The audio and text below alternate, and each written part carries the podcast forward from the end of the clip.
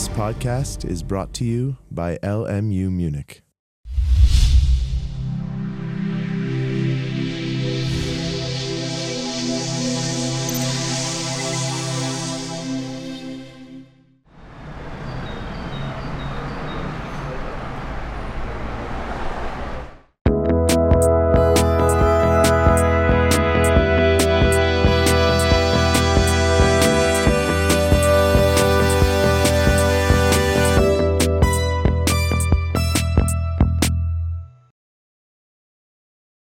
My name is Gary Martin, and I am the director of the Global Diversity Foundation. I'm also a Carson Fellow here at the Rachel Carson Center in Munich. Well, here at the Rachel Carson Center, I'm working particularly on conservation designations and the impact they have on local people. Uh, that is, over the past 150 years, we've decided to lock away parts of the earth in protected areas national parks, forest reserves, Uh, co managed areas, marine parks. And all of this tradition of setting aside land and setting aside resources, protecting nature, has had an impact, of course, not just on biological diversity, but on cultural diversity.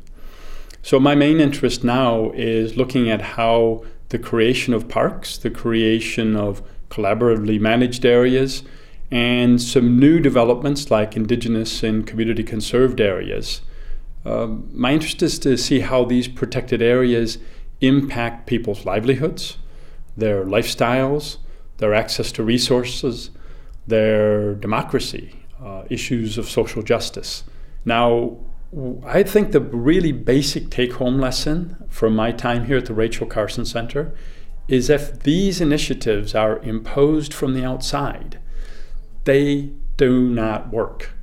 When these initiatives are imposed from the outside, they lead to people being dispossessed of their land in some cases, having their access to resources limited, having their opportunities for future development of their local economies, economies that are not necessarily capitalistic and not necessarily neoliberal, but economies that are very mixed and have a lot of elements of cooperative labor and of sharing of resources and of common property rights and common property regimes, we find that when things are imposed from the outside, that you have a loss of diversity. And when you favor the endogenous processes, when you favor the local processes of development and of conservation and of cultural revitalization, then we have an enhancement of biological and cultural diversity. And yet, where does the world take us?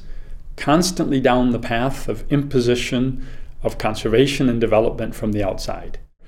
I take mini sabbaticals from my job as director of the Global Diversity Foundation. Those mini sabbaticals consist of three to four months that are spent here in residence at the Rachel Carson Center. And during the three or four months of mini sabbaticals that I take every year, uh, I'm able to sit read, write, reflect, interact with colleagues from many different disciplines. We present our work in seminars, we have it critiqued. And these are very rich sessions because you have people who are environmental historians, anthropologists, sociologists, political ecologists, and you never quite know from what perspective or angle they're going to critique your work.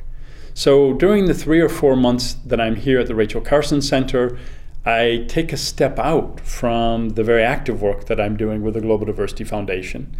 It's like a shelter from the storm, and I'm able to do the reading and writing that then enhances the work that I do in the field. So when I'm not here, I am often traveling in Mexico or now increasingly in Latin America. So we have a new project beginning that will also include Bolivia and Brazil. Uh, I may be traveling in Southeast Asia, particularly in Malaysia and Borneo. I may be back home where I live in Morocco, uh, focusing on the projects that we're doing in North Africa. And perhaps in the future, I'll return to Southern Africa, where we've been developing initiatives in Botswana and Namibia and hope to begin work there again in the future.